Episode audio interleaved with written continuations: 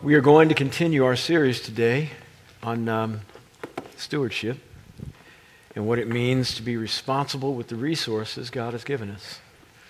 So if you could turn to 2 Corinthians chapter 9. 2 Corinthians chapter 9. And we're going to continue a, a passage of scripture that was started last week by the uh, three headed fine ministry team that ministered in each service. So it was Pastor June Oh, our, our, the leader of our Korean congregation, Pastor Jared Green, who is our outreach director for this congregation, and then Pastor A.J. McGraw, who is our small group slash connection and assimilation director for this house. And I thought they all did a fabulous job in presentation. You are really blessed as a congregation to be able to have not just competent ministry every Sunday morning, but a very deep bench of young people who are rooting for one another. They have no envy one toward another. They know that there's enough room in this house for them to fulfill their ministry at the highest level according to their giftedness. And they are all uh, patting one another on the back and say, That was great. They love each other deeply and they love you. And if something were to happen to me or the entire group of mature folks in my generation, they would take it and they'd do a good job because they not only have the competency, but they have the heart. They want to help win this city and they want to train people to be disciples and leaders. And so that is our goal as mature believers to train the younger ones so that they can do what they should do well. I was really pleased with their presentation. They spoke on verses 6 through 9. And today we're going to finish that particular passage with 10 and 11. 2 Corinthians chapter 9, 10 and 11. The title of the message is The Supply. The Supply. It says, Now he who supplies seed to the sower and bread for food will supply and multiply your seed for sowing and increase the harvest of your righteousness.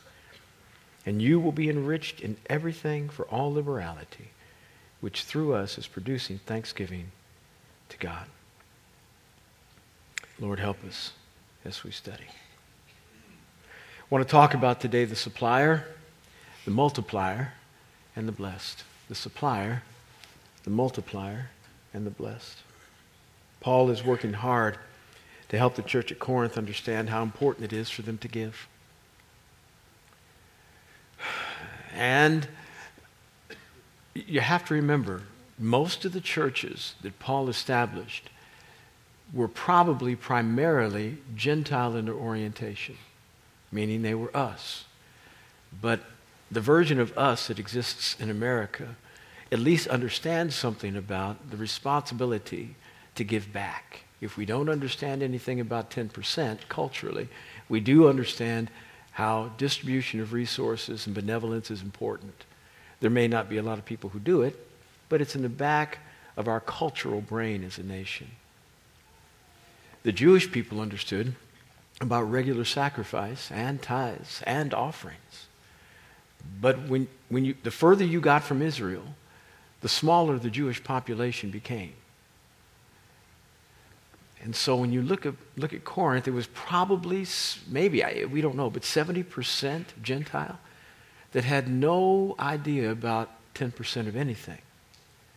And rarely um, established regular giving to anything on a regular basis. And so Paul is trying to help them by educating them about how important it is to make sure you are a distributor of the resources that you've got, not just a consumer. So he's got to build an entire culture. Now, it might be that you fit in the category of the Corinthians that is without knowledge. And if so, my hope would be this, that this series would perk up your ears your, under, your understanding would grow. If you do have some knowledge and maybe have been derelict in your responsibility, you'd be reminded. And if you're right on point, giving, tithing, offering, distributing your resources as much as you possibly can, you would be encouraged that on the way is the supply to your life. And be thankful as to how God has supplied already. Here we, say, we, we see that Paul has ministered if you sow, you're going to reap, and God is able to make all grace abound to you, so that you, having all sufficiency in all things, may abound in every good work. That is the passage before. Beautiful.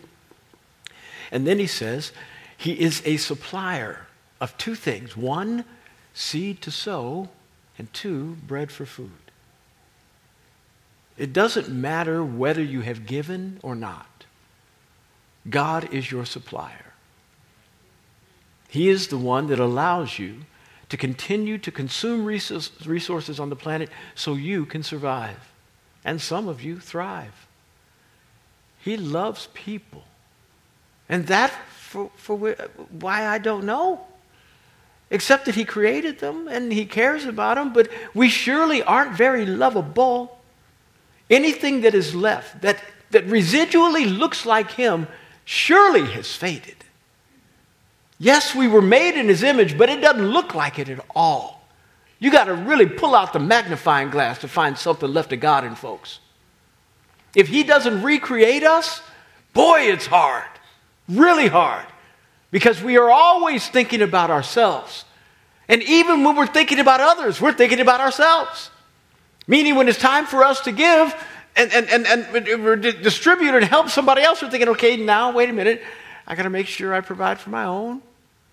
And when we do distribute, we're hoping that somehow it's going to come back to us. And we feel like when we do distribute sometimes, that it really makes us feel good. It's, it somehow winds up being about us, not about the other. And so it's hard to find the image of God in any of us. And that we, op- that we go in the opposite direction of who He is on a regular basis just wows me with respect to why He loves us like He does, but He does. And he, he supplies resources in abundant ways to people who do not say thank you and do not return the favor in kind. He is amazing. He is all of our supply. And regardless of whether you have given your life to Him, you need to say thank you. Your mama always told you to say thank you when somebody gave you something. And when you were a little child, somebody gave you something, it was edible, and your thank you sounded like this Thank you. It was obligatory, it wasn't heartfelt because you were interested in the, in the thing you got.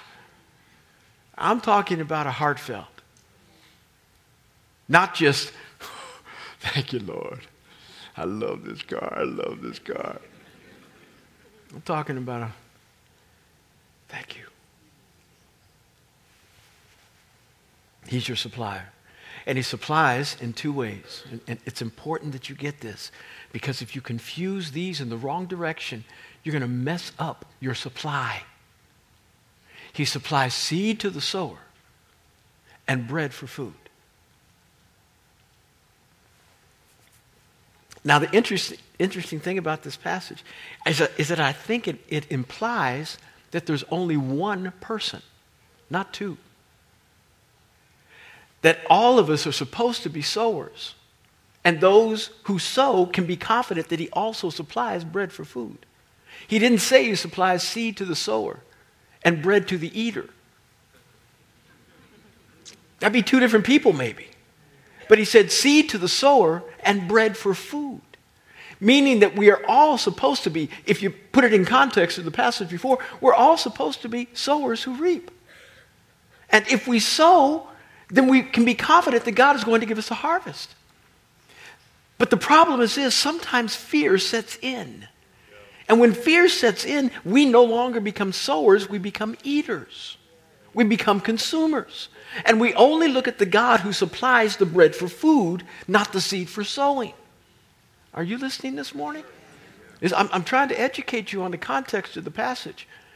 This is important that you get it because Paul is trying to communicate something to Gentiles who have no idea about the biblical pattern of giving. And they think somehow that everything on the planet that they receive is supposed to be just for them. We are innately supposed to be sowers. Why? Because we are made in his image, and God is a giver. What did he do except to create the planet, make it a fruitful place, bushes, trees, fruit bearing things, and then animals that, that the animal that, that could be used for Adam to be able to help multiply and produce stuff from the earth. They weren't supposed to be eaten in the beginning. They weren't. They were supposed to be servants. That's all the animals were. That doesn't mean you can't eat them now. I'm just letting you know. Adam and Eve were vegetarians. Said, I've given you plants for food. That's it, plants. Now, yesterday I had a really good steak. I ain't mad at people who are vegetarians. I'm not mad. If you want to be a vegan, good on you. But I'm going to enjoy my cow every once in a while. But the animals were, were supposed to be servants, they weren't supposed to be friends, not compatriots, not family members. Yeah, you know what? I'm going to stop talking about animals. I'm going to stop it because I get so many emails. I'm going to stop it. To say, let me tell you why I do it. Because so, so many people re, replace people with animals. And, and, and, and I am grateful that animals can be a support. Therapy dogs, they reduce blood pressure in people's lives. I get it.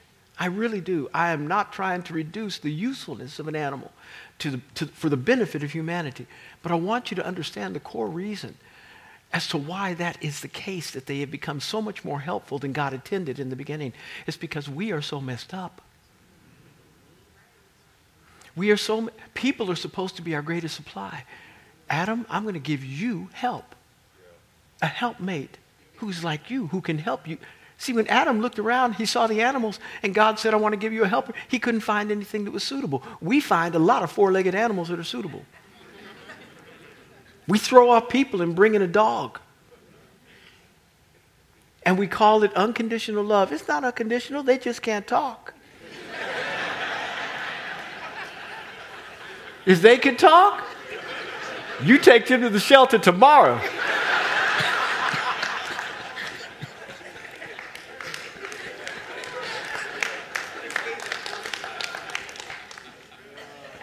I really like animals. I just don't love them. I love people. I treat animals well. They should be treated well, care for them. But they aren't us.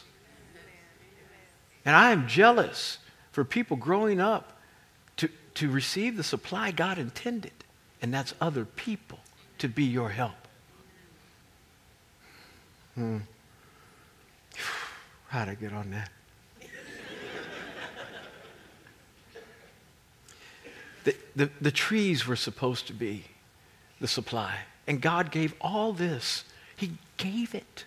He gave it. And you wonder why God doesn't just come in and fix everything if He's God. If He's all powerful, why doesn't He just fix all of the, the, the things that are messed up? Because He gave it to man. And He's not trying to take it back, He's trying to help us remanage. And He's a giver. He gave life, He gave stuff, and He said, Go. We're supposed to be the same kind of, of, of, of distributors, having the same heart and spirit. And so we are supposed to be sowers. That's what you've been created to be a sower, not a consumer. And God says He supplies seed to the sower. He'll give you stuff. The problem is this every time you get seed to sow, you eat it. You think it's food. He says he will supply seed to the sower and bread for food. He'll give you both, but if you sow your, if you eat your, the, the seed you're supposed to sow, you will not have the harvest you need when you need it to come in because you've eaten your seed. He supplies in every way. And what you have to believe for is this that when he supplies seed to the sower, that he will also supply bread for food. And if you get confused and fear comes in, you'll begin to eat your seed for sowing as bread for food. And as a result, you won't have the harvest that you need. And that's where faith comes in, whereby you have to now say, okay, I know this is seed for sowing. This 10% that I'm supposed to give called, called tithing, that is part of my seed for sowing. I'm not going to consume that because I am robbing myself of my future harvest. Are you listening? And then you wonder, as you consume that 10%, why you don't have what you need next month. Why you don't have what you need the next month. And the next. Well, it looks like I'm going to I'm going to take away from my bread for food if I sow what I know that I should sow, but I need to eat. What am I going to do now? Trust Him. Because He is the God who provides the bread for food too. And that's where we get to grow in our faith of saying, This is my seed for sowing. Now I'm going to trust Him for my bread for food. I'm going to trust Him every day because my God is faithful. He said He would do this. And that's where we begin to grow. Now, that's where the, the, the problem comes in is you, you switch the idea of what seed for sowing and bread for food is. But if you go the other direction, and you actually make a mistake with respect in your own mind, not in God's, with respect to now taking your bread for food and using it as seed for sowing, meaning He provided you actual stuff you can consume, but now you've used it for sowing. When you do that in faith, it doesn't work to your disadvantage. It only works to your disadvantage if you take the seed for sowing and use it for food. But it doesn't work in your, your, your disadvantage if you take the, the, food, the bread for food, and use it as seed for sowing. Evidence. 1 Kings 17, Elijah, famine in the land. Hadn't rained in a long period of time. God provided for Elijah by a brook called Cherith, and ravens would come and bring him food every day. Drought caused the brook to dry up. God said, I want you to go to a widow that I provided for you in a place called Zarephath. It happens to be north uh, of Israel, probably about 50 or 60 miles, in Phoenicia, what we would now call uh, Lebanon, close to Syria. It's on the coast, and he said, A widow there will provide for you. This woman was not Jewish. She had no, as we know it, real faith. Uh, she was somebody who God just appointed. And there were very few options in Israel because Elijah had been the one who had called the famine on the land, and he was public enemy number one. Everybody was looking for him to kill him because he had brought a curse on the land. Now, he did so because there was disobedience in the monarchy, the kingship, and those kings wouldn't listen to God or anything he had to say. So he was trying to get their attention through judgment. But everybody was mad at him now, and they wanted him apprehended. And so he had to go outside the country to find help. And he went to this widow. Well, the famine extended up to there. The area was then called Phoenicia, way up to there. And uh, he saw this widow in this town, and he said, uh, Dear widow, and she was gathering sticks. He said to the woman, I don't know if he knew she was a widow, but he said to the woman, well, God said she was a widow. Anyway, said to the woman, Bring me a little water. Now, it's a drought. Bring me a little water. We had to sign up for our hospitality team. Hospitality was the order of the day and still is for the Middle East. If you had nothing and somebody came to your house to ask for your nothing, you gave it to them. Why? Because you always extended kindness to somebody else the order of the day. That's how we practice here in this church. I'm begging you, volunteer. Hospitality is something that's core to us. We want to treat everyone who comes to us, not just our guests, but those who walk through our door, well every day. And in order to do that, we need a team of volunteers. I beg you, volunteer, help, because you, it's, at some level, have been benefited by somebody serving you well. He says, Give me some water. Very bold for a prophet, considering he's the one that caused the drought and there's no water to give. And this woman who is gathering sticks to make a fire for whatever she's going to prepare does so. And as he sees her willingness to get him water in the midst of a drought, he says, Oh, and by the way, could you please make me a little cake and bring it to me? He doesn't know this woman, but he knows God has told him that there's a person that's supposed to supply, and he thinks this is that person. And she says to him, um, Maybe you haven't noticed, but there's been a drought and we haven't had any harvest in a little bit. I'm embellishing now. We haven't had a harvest. And by the way, I'm gathering sticks. I've got a little oil and a little flour in my cupboard, and it's enough to make one bread cake. And my boy and I are going to eat it, then we're going to die. That's what she says to the prophet. He says this Make me a cake first, and neither will the oil nor the flour run out. You, you have to have some spiritual stuff to tell a widow who's got one son who just told you she only has enough for him and her to eat and die to say, Make me a cake first. You got to know something on the inside. He wasn't being mean, he wasn't being selfish. He was helping her understand I know God has provided bread for food, but you don't have enough as it is. Give it. And watch how it will become seed sown. And you will have a harvest when everybody else doesn't. Sometimes you need to give what you've got in order to get what you can't live without.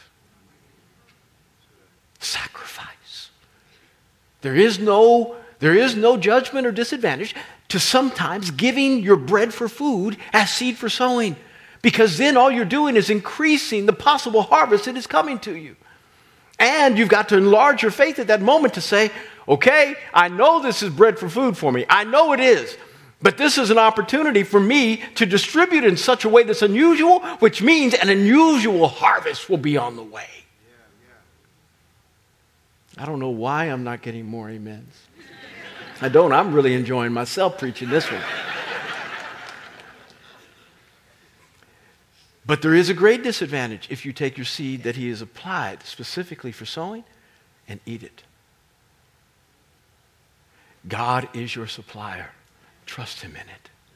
Turns out that the, the, the, I don't know how, the oil nor the flour ran out. So every time, every day, she got up and pulled out a cup of flour to make whatever she needed to make for her and her son.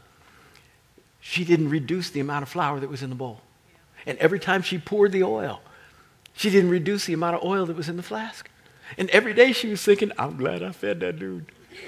I am glad I fed that dude. Woo! On top of that, uh, there, there's so many other blessings. I don't have time. But this is what our God does. He provides for you. you. He loves us like that. Secondly, He's a multiplier.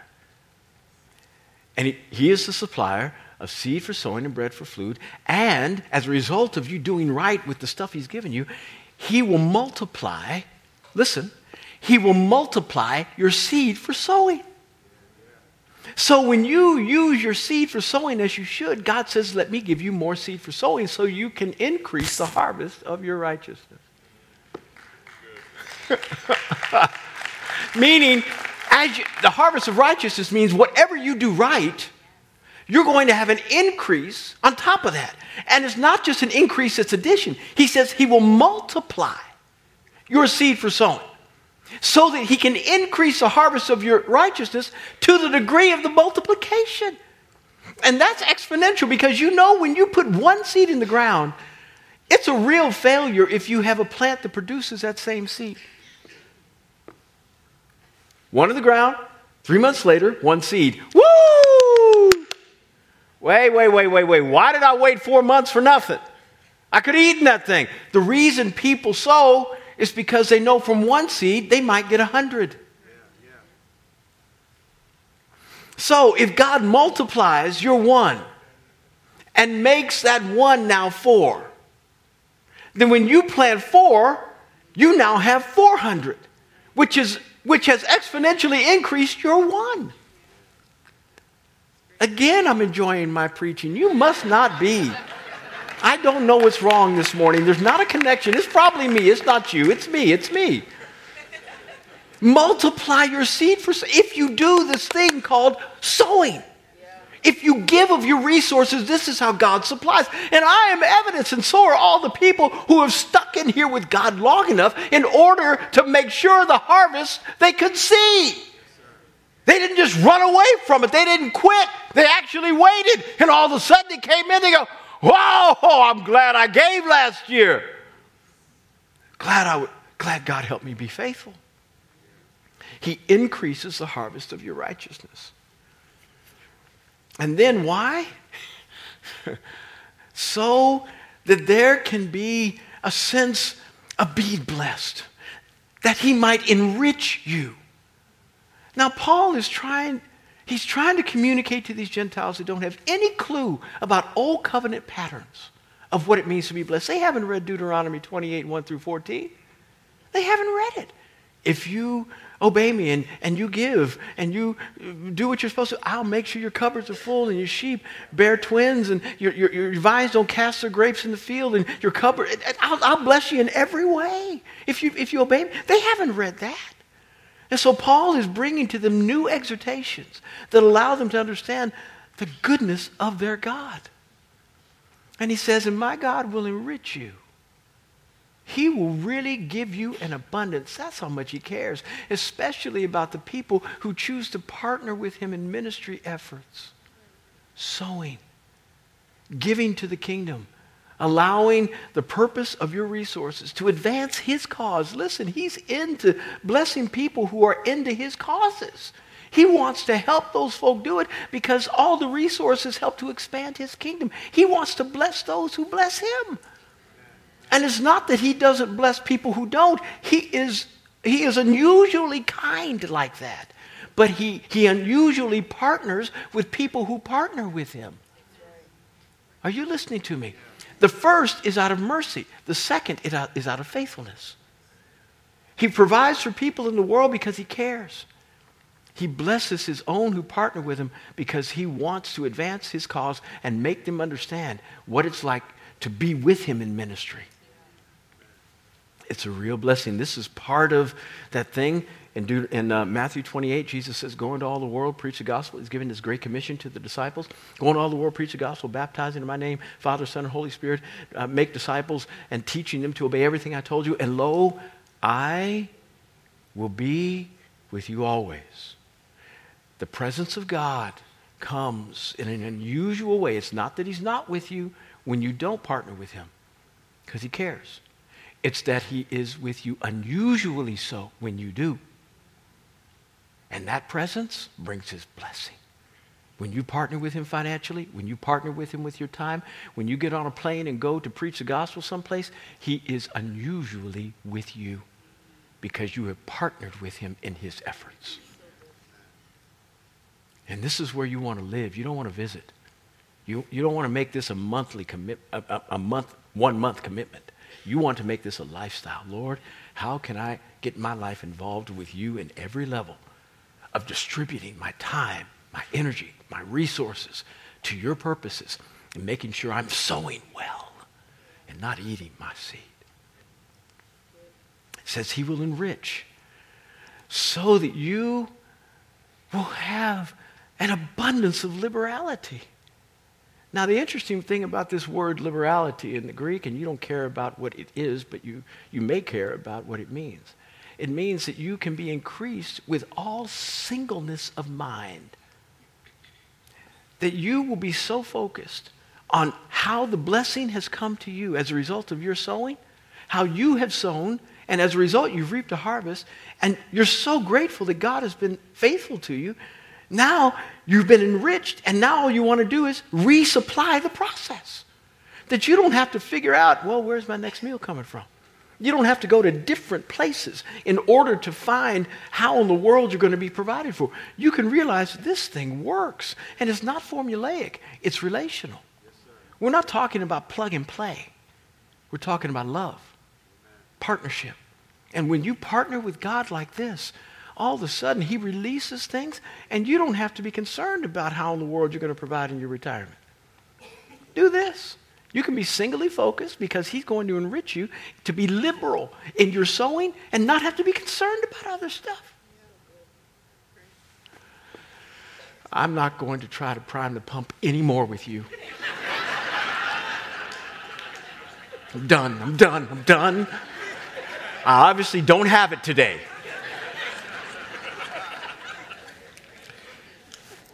Let's pray.